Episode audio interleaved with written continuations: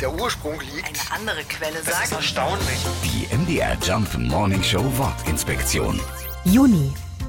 Der Monat Juni ist nach der römischen Göttin Juno benannt. Sie galt als die Beschützerin der Stadt Rom und als die Göttin der Ehe.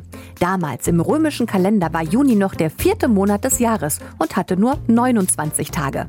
Heute fällt die Sommersonnenwende in unseren Monat Nummer 6, der 21. Juni, mit der Tag- und Nachtgleiche.